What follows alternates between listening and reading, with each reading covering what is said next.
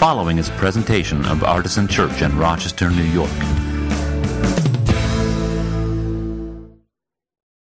Well, today we are uh, concluding our Open Doors series, which has been so uh, special and meaningful to me, and I know to all of you, uh, to many of you as well.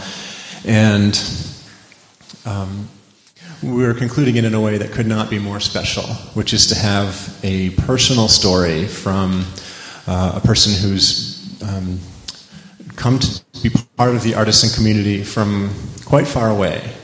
And if you've been joining us on Zoom over the last year plus during, uh, during this um, pandemic time, you probably know Ville already really well. And I'm doing my best with Finnish pronunciation. And um, I have heard a little bit of Ville's story, and I cannot wait for all of you to hear some of it, and for myself to hear even more of it this morning. And um, I will let him tell it. I'm not going to give you any previews or anything except to say this. When we respond to the Spirit in inviting more people from more populations into the family of God as it's represented here at Artisan, we see uh, incredible things and meet incredible people who we would not otherwise meet. Thanks be to God. And um, I will now turn it over to Ville Antila, and he can correct me on that. Ville Antila. Yeah thank you so much. Uh, I just want to say it's, it's such an honor to be able to, to speak here today. Uh, it's it's really special, and it's, it's special to be part of your your church. And I'm going to tell you all about how I how I got to this place. You know, I'm I'm insanely thankful for this opportunity, and uh, I also, especially as a as a conclusion to this sermon series, that I absolutely want every one of you to to listen to each of those sermons because they're amazing, and being able to conclude it with my personal story is just insane uh, and and so meaningful to me personally. Uh, I also want to say that this isn't uh, a fancy sermon type of thing.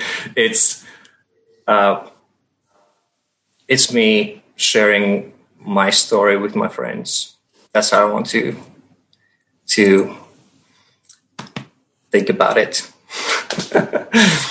so yeah, my story starts in 1983. I'm 37 now, so in a small town in in Finland. Um, I was born as a third child uh, in a family with deaf parents. We were also Pentecostal, so I was introduced to uh, Jesus and the church very early on, and I was a really good. I was a really good kid. I gave my life to Jesus when I was seven. I asked my my granny to to pray for me, and uh, I even made like a little document of it, like I've given my life to Jesus, the date, blah blah blah. Uh, I went to church, all the the kids clubs and youth groups and summer camps, and uh, I got baptized when I was seventeen. Um, after high school, I went to uh, a Pentecostal Bible school I went to a mission trip to Bosnia. Um, and and the leaders in the church start to notice, yeah, I'm a, I'm a pretty good guy, and and they can entrust me with other things. So I started to lead the youth group. Then I became a member of the board, and I became became an elder. Uh, I soon enough, well, during my 20s, I was doing everything in church uh, except doing the, the main preaching. That's that was done by the actual pastor. but I was doing everything. I was I was leading worship. I was doing uh, leading the youths and uh, directing plays and acting and uh, cleaning and interpreting and stuff like that. And serving in the church was my life all the way up until I was 30. Then I kind of burnt out and moved away from my hometown um, and started uh, studying another another career and left all my church responsibilities. Um, but that that story, like on the surface, that that sounds pretty great. No, it doesn't sound great that I that I burnt out, but but I, I was a pretty good guy. But what people didn't know was that I was gay. I still am, and that puts a whole different spin on things. Um, I started realizing that I might be gay when I was a teenager, when the hormones start kicking in. Um, the signs were there when I was a kid. Believe me, if you know how to look. but but yeah, I started dreaming about guys and having these feelings and believe me i didn't want those i really really didn't want those because i had internalized this this belief from my christian culture that being gay is is sinful and shameful and disgusting to God. So I just, I so didn't want to be like that. Uh,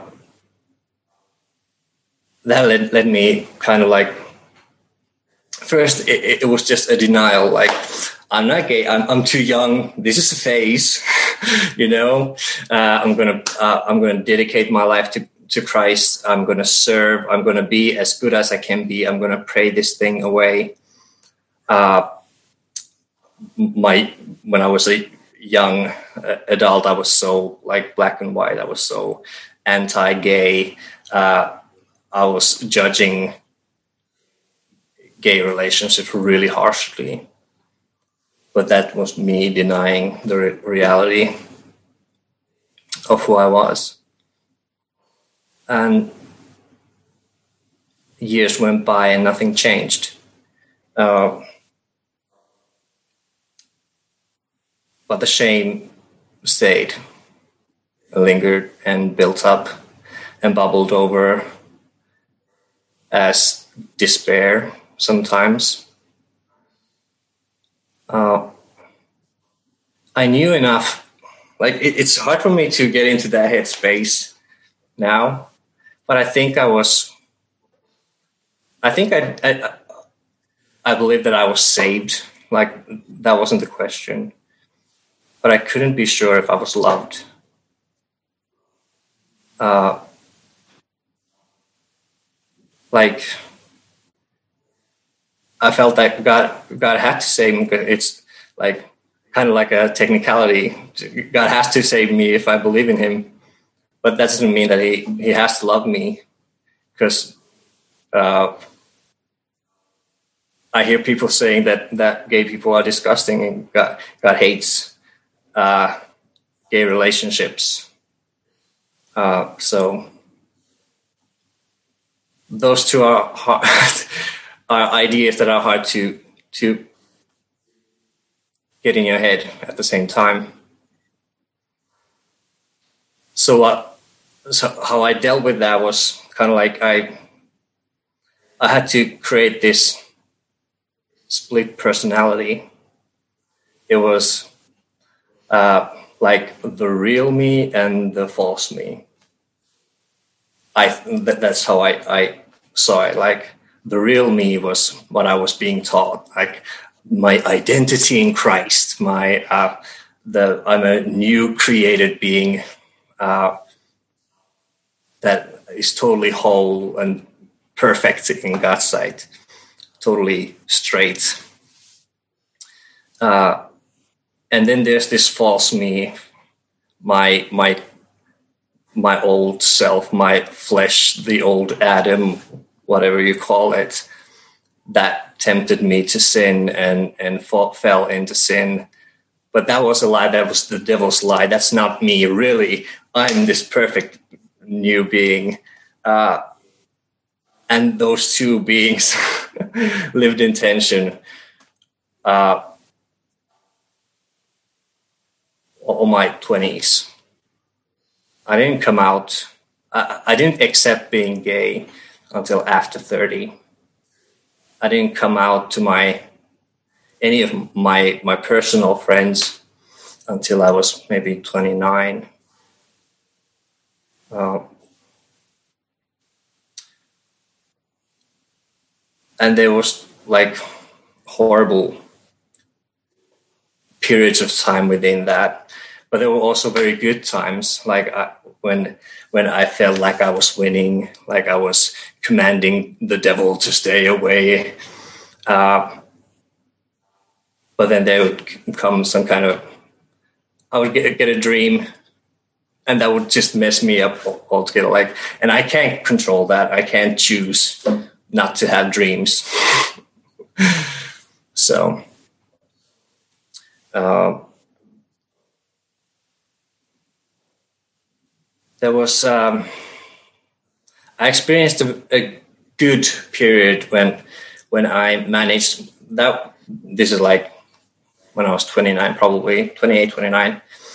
I managed to to get the courage to to come out to two of my best friends.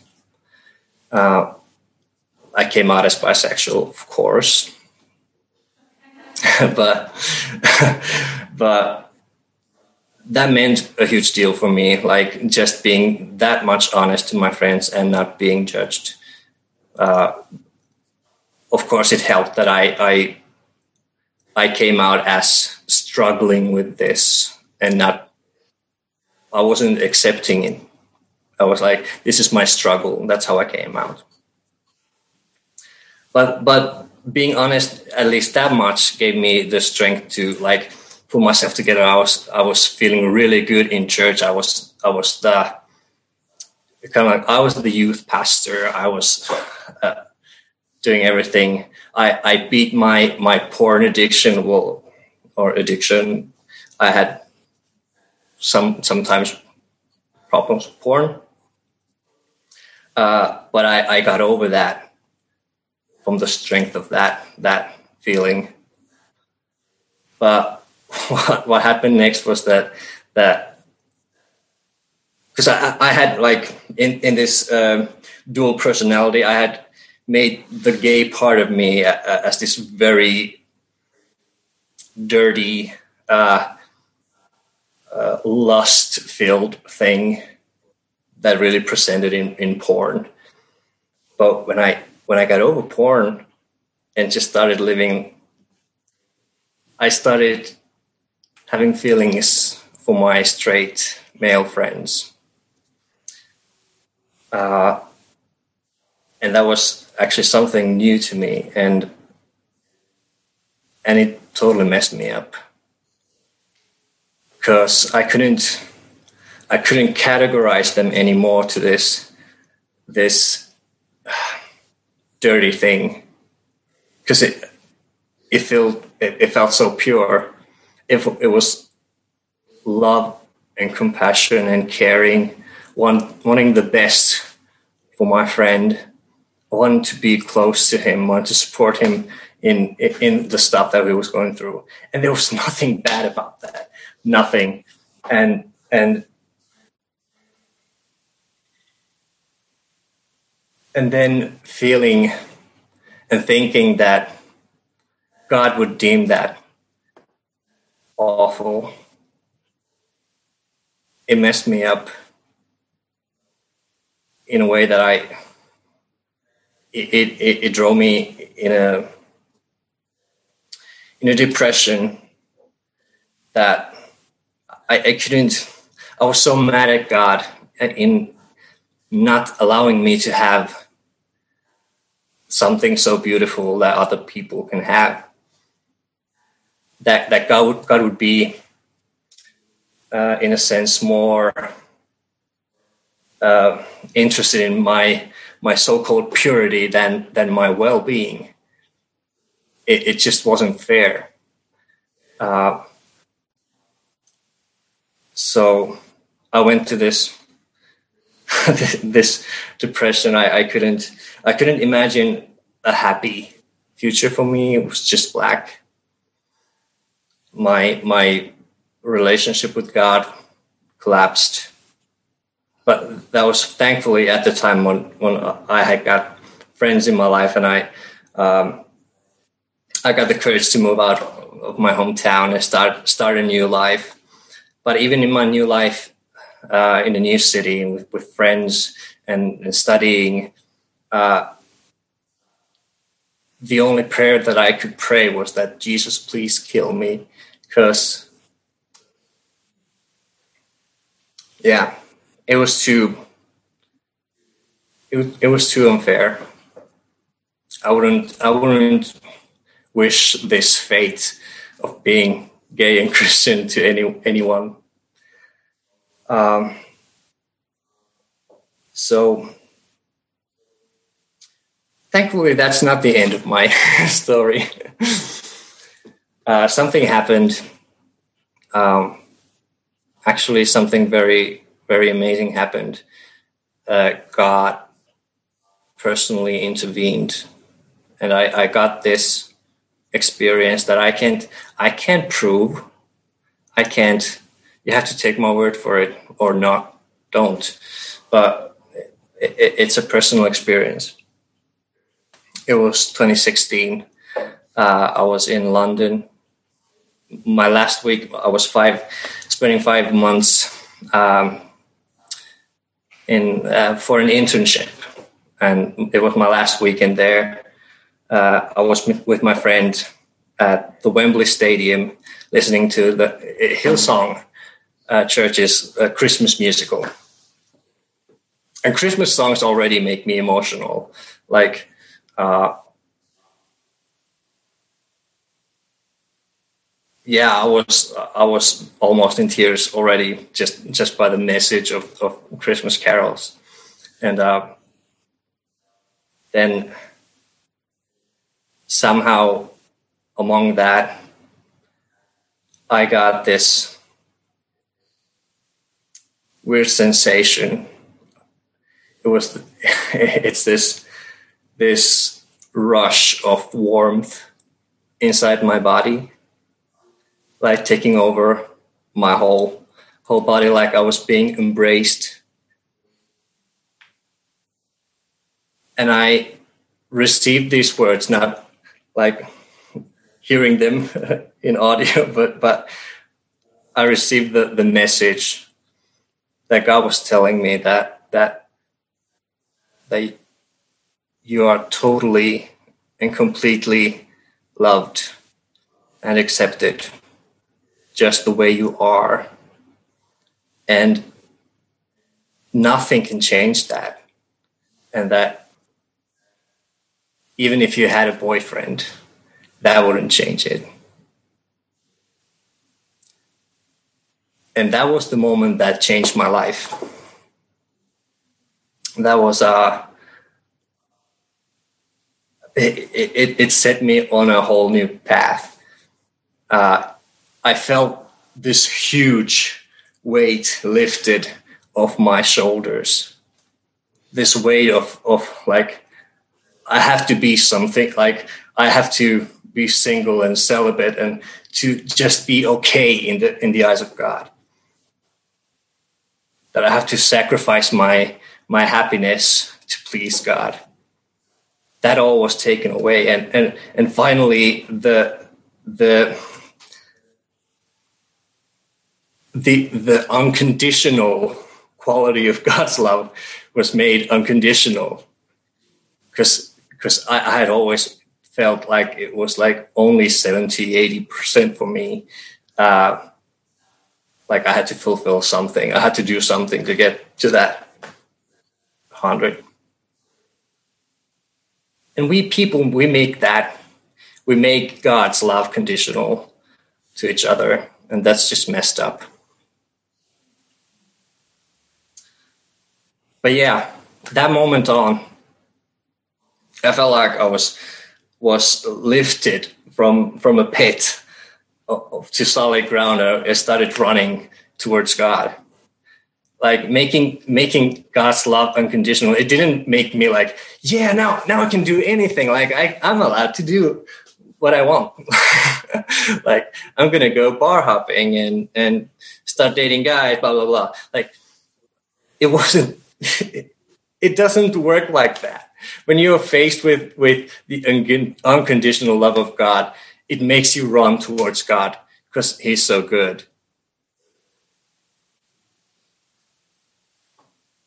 And that's what happened. I, I, I, I fell in love with Jesus again. I, I started praying again. I started reading the Bible again. I felt like I was like, like getting back the time that I lost. and uh, it, it, started to produce all this good fruit in my life. Like I, I, I was more confident. I was more centered and grounded. I felt more at peace. I felt the joy of the Lord. I was happy. Uh, I could imagine happiness in my future. So the depression was gone. Uh, and I got that from my friends even like they could see that I, I was changing and I got the courage to come out to my to my I started coming out to my friends more and more I came out to my parents after that at 33 that's a whole different conversation there was a rough patch but it made our relationship so much better Yeah. um, so, okay, where am I? That's 2017. In July 2017, I, I moved to Helsinki. I was starting a new life. Like I, I got my degree, I got a new job. And I also decided that I want to find a new church, a new home, because uh, I was feeling so good with God and, and like with myself spiritually. I want to find a new new home. And I thought I found it. I, I found a church that it was a non-denominational uh, church that that told that it was like like a family and and like a home where all are welcome. Uh, I bought that, uh, and I I did my best to to to be part of that church. I joined a small group. I I was immediately open uh, to the pastors of my past and my my orientation, and I I thought it was important for me to uh, to open this dialogue. I, well, I imagine that they, they would still be conservative in, in their views, but I want I want wanted them to to get to know me and and and to understand and just to listen to my story. Uh, and they did, and they they there were good discussions. um, some that weren't weren't so good, but yeah, I put the effort in, but months went by, years went by, and nothing really changed. And I started getting these other not so cool experiences there, like uh, um, I tried to join the the music team, but I was told that in order for me to join, because I, I got in, I got it through the auditions, but in order for me to, to really join, I would have to commit to their policies. And that that would mean that I would have to stay single and celibate. And uh, even though I, I really want to sing, uh, I love singing. I just like knew that I, I, I can't, I can't, like, it felt like I would betray what the good thing that God, God gave to me. Uh, and, and just take back, back the weight that I was carrying. So no, that was a hard pass. Um, there were discussions where the pastors were like, "Yeah, yeah, it's it's a tough tough thing, and and you, you really got the short short stick there, but yeah, but this is how we believe, and uh, there's really nothing else to it. Good luck, and Jesus is enough." And you can't imagine how frustrating it is. Um, there were uh, I was asked by the leadership team not to be openly gay in our in our uh, church's like messaging platform. Like I, okay, in my own profile, I couldn't couldn't state that I was gay. Well, even though I was I was openly gay in social media by then. Um, and there was this one time the el- most respected elder. When I was I made the effort because I kind of found him intimidating. I I I took the I made the effort to, to like I want to get to know him, like I want him to get to know me, and and similarly, like I, I was telling you my story now, I was telling my story to him, and he said to me that I'm living in a lie, that I'm I have hardened my heart to the voice of the Holy Spirit, and that I would be God would heal me from being gay if I actually wanted it. It like he actually thank God that he wasn't gay himself. And that's yeah. Great. Um, but yeah, I, I took that for four years, but I'm I'm I'm grateful for that time. I'm, I'm really happy that I, I stayed the course because that made me learn what it actually means to be openly gay in an unaffirming church. Because before I was a closeted man working in church. And the and the obnoxious thing is that if I was still closeted, I would have thrived in that church and that's just messed up.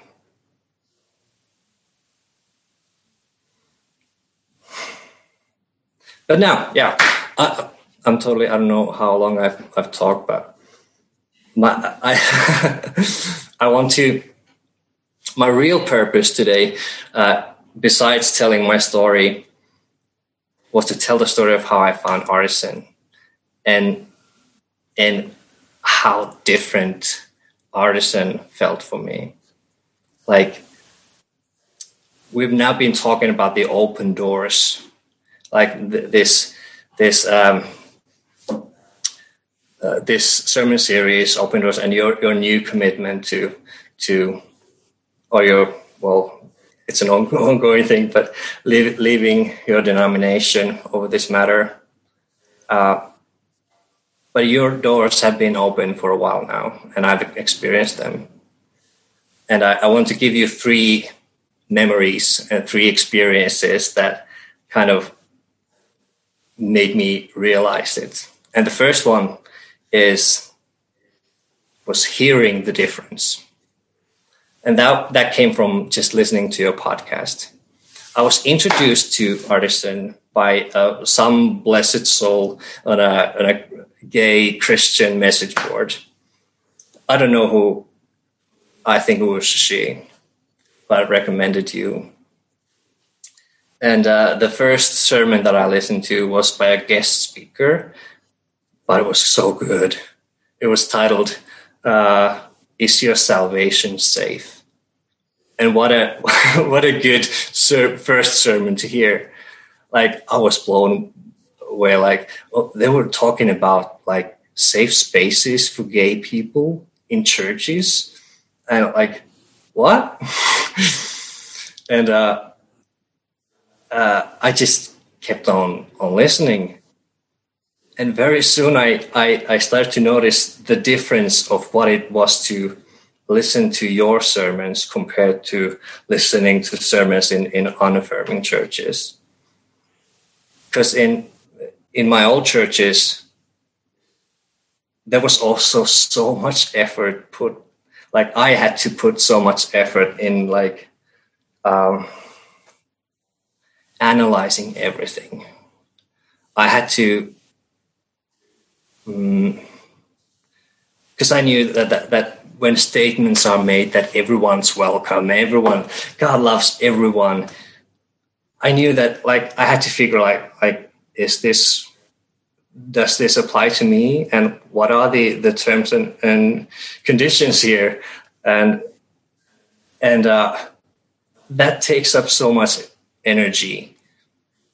And just preparing to to hear something that that like saying that that uh, gay relationships are the the, the epitome of of evil.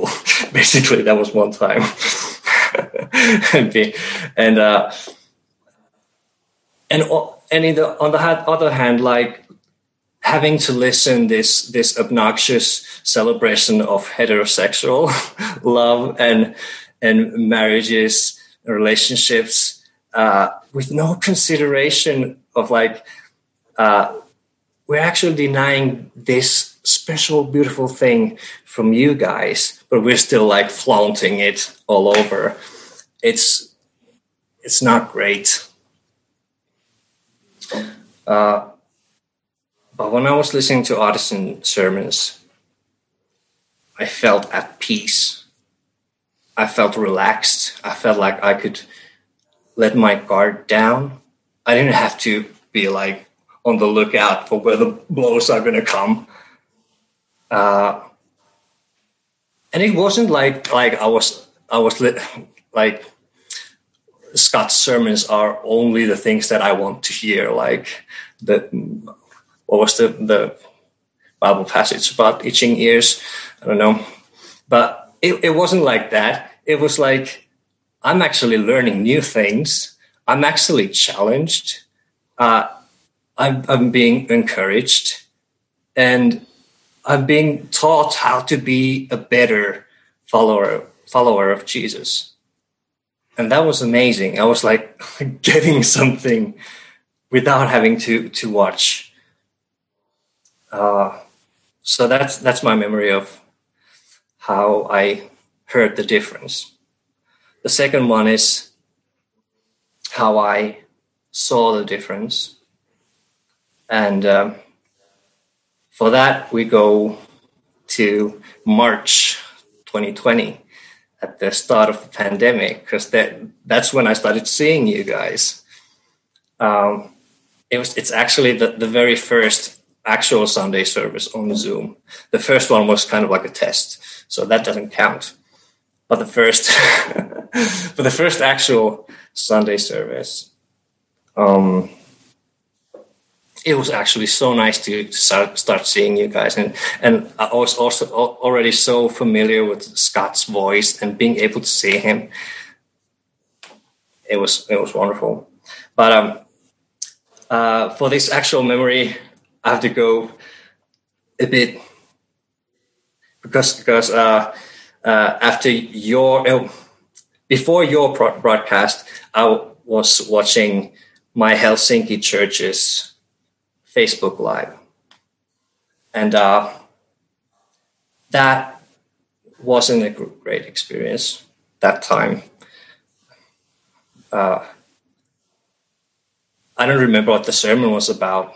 I was I was heartbroken because of the music. Um, and I don't I don't know why why that time made it like more difficult for me. My my friend was doing the worship. Uh, my friend who I had talked about how cool it would be to actually be able to sing with her on stage. But there she was singing beautifully. I love her voice. With this other guy who who was acceptable, deemed acceptable by the leadership. And it hit me again like I'm never going to be acceptable for them. I'm ne- never going to gonna sing on that stage. And I felt so sad about that. I was sad and angry. And it was a painful, painful experience. So from those emotions, I started watching your Zoom. And Scott was starting it, uh, all the intro intro words. But then, then he um, read the call to worship, it was from Second Timothy chapter one. I'm going to read some of it. I am reminded of your sincere faith, a faith that lived first in your grandmother Lois and your mother Eunice, and now, I am sure, lives in you. For this reason, I remind you to rekindle the gift of God that is within you through the laying on of my hands. For God did not give us a spirit of cowardice, but rather a spirit of power and of love and of self discipline. And uh, then I just broke down. I was in tears. I was like ugly crying with my hands on my face. And uh, I cried for a good while. And uh, I heard that music started playing. I didn't like what, see it at first. I was just just covering my eyes. But then, then I lifted my head and opened my eyes, and what I saw was your Anna Voss leading worship with Scott, Pastor Scott, beside her, singing Abide. And uh, I saw immediately that Anna was queer. She was one of us. She was part of my tribe. And uh, and seeing someone from my tribe singing alongside a pastor at the stage of a church that that was so huge I, I thought it was like the most beautiful thing I've ever seen. And representation matters. It matters to see that your people are actually part of your church, celebrated in your church, and not hidden, not treated as a secret, a dirty secret, and just allowed to exist. But you're actually on the stage, and that that made made a huge difference. I was already in love with your church, but that made me like that was a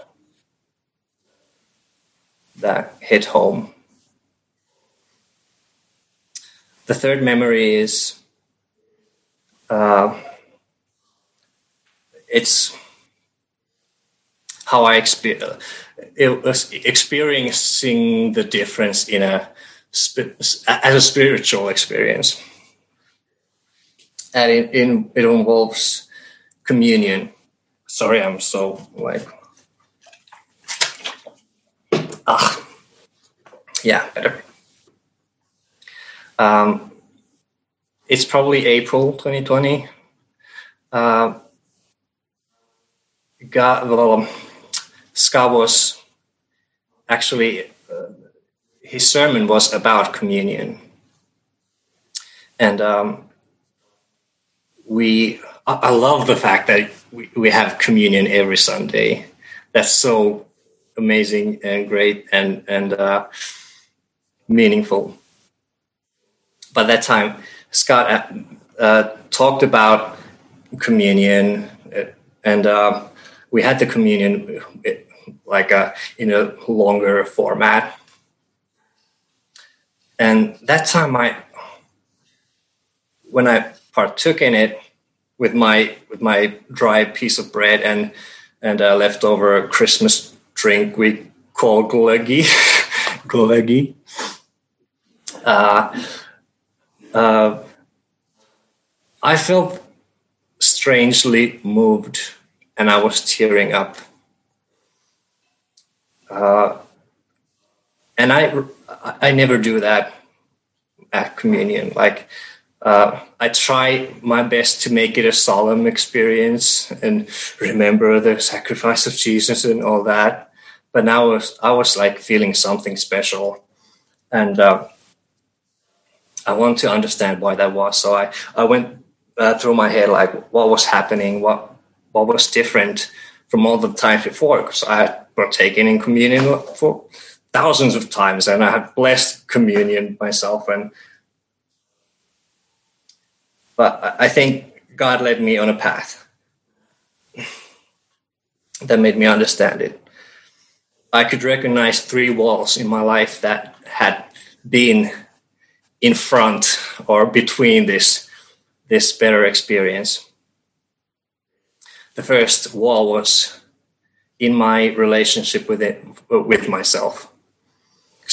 Before, when I was a closeted gay man in, in a Pentecostal church, I was dealing with this shame, dealing with feeling unworthy and unlovable. And that that poisons your like that's not how you're supposed to feel the second wall was in my relationship with God. Because I, I believed wrong things about God. I, I, I believed that God thought that, that my, my feelings towards guys were this horrible, dirty, uh, evil thing that I had to fight against. That his love was only coming to me if, if I committed to to staying away from those feelings and thoughts. They they were so false, but they they made me me. Uh,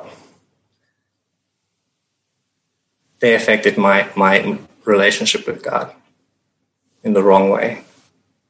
But my my whole uh, awakening awakening experience in London uh, that that made the the two walls go down. They were destroyed. Like I was I was feeling like like there was nothing between me and God, and we were like this. but there was still this third wall, and the third wall was the church. And I realized that before I had only been part of churches where I had to be afraid. I had to deal with not scared, but feeling uh, fear of my future, like if of being accepted, of like how long can I last here? Like, if I if I dare to put down roots, when is it to come that they're to rip them out? Uh, and that's not a safe and healthy place to be.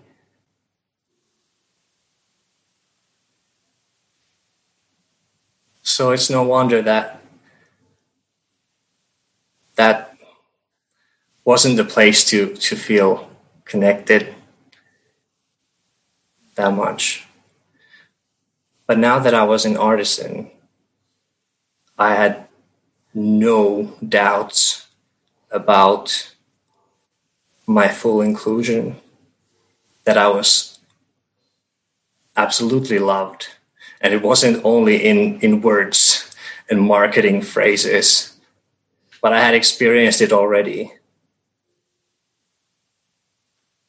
And that type of love, it drives out fear. Where you can be, uh, you can be openly, openly yourself, and and you don't have to have your guards up, and you you can you're allowed to trust people, and trust in the in the community, the love we have. And I realized that that was the first moment I actually felt that I was part of the body of Christ. Uh, I'm not saying that I wasn't before, but that was the moment I felt like this is how it's supposed to be. You're supposed to be in a church where you don't have to be afraid and where you feel safe. And that's what I found at Artisan. And I'm so happy that I did. And I'm also also kind of sad that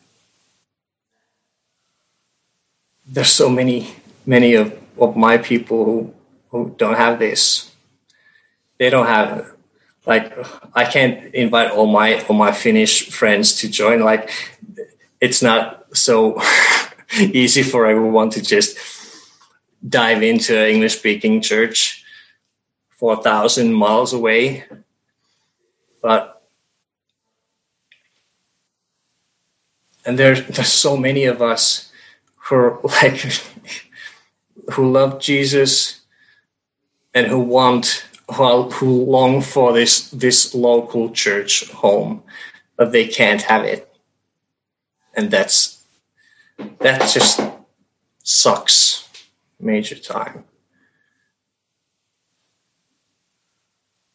And there's something I there's so much that I want to say about that, but I think not not everything is wise to say.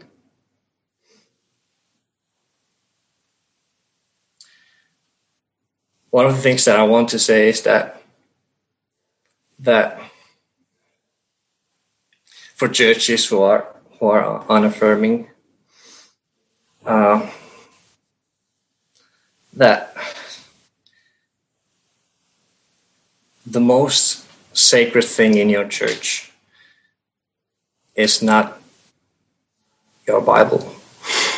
It's not your tradition it's another human being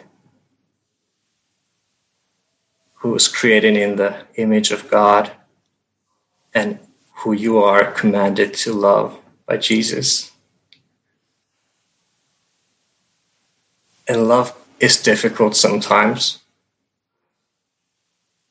It demands that that you take the time to get to know the person, to understand him, even though he or she may not look the way you do or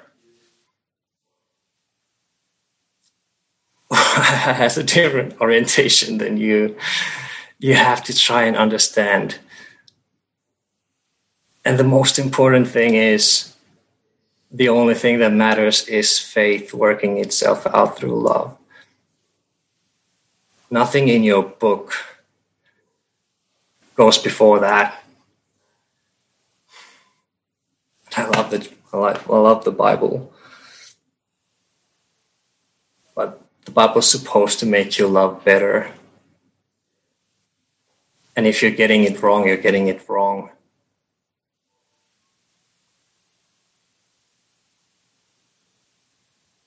Maybe it's smart for me to step now. I'm so happy that I got this opportunity.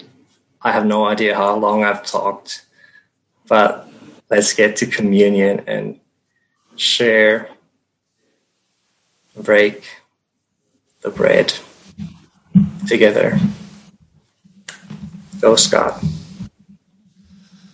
Oh, wow.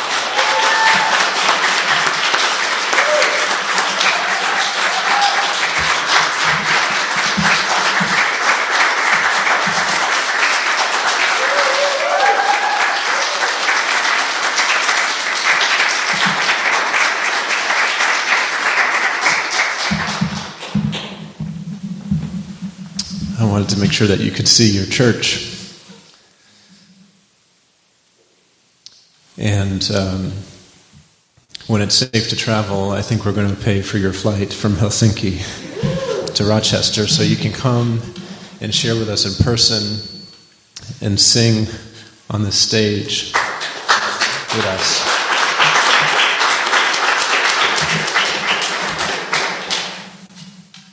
Um, and we love you. Thanks be to God.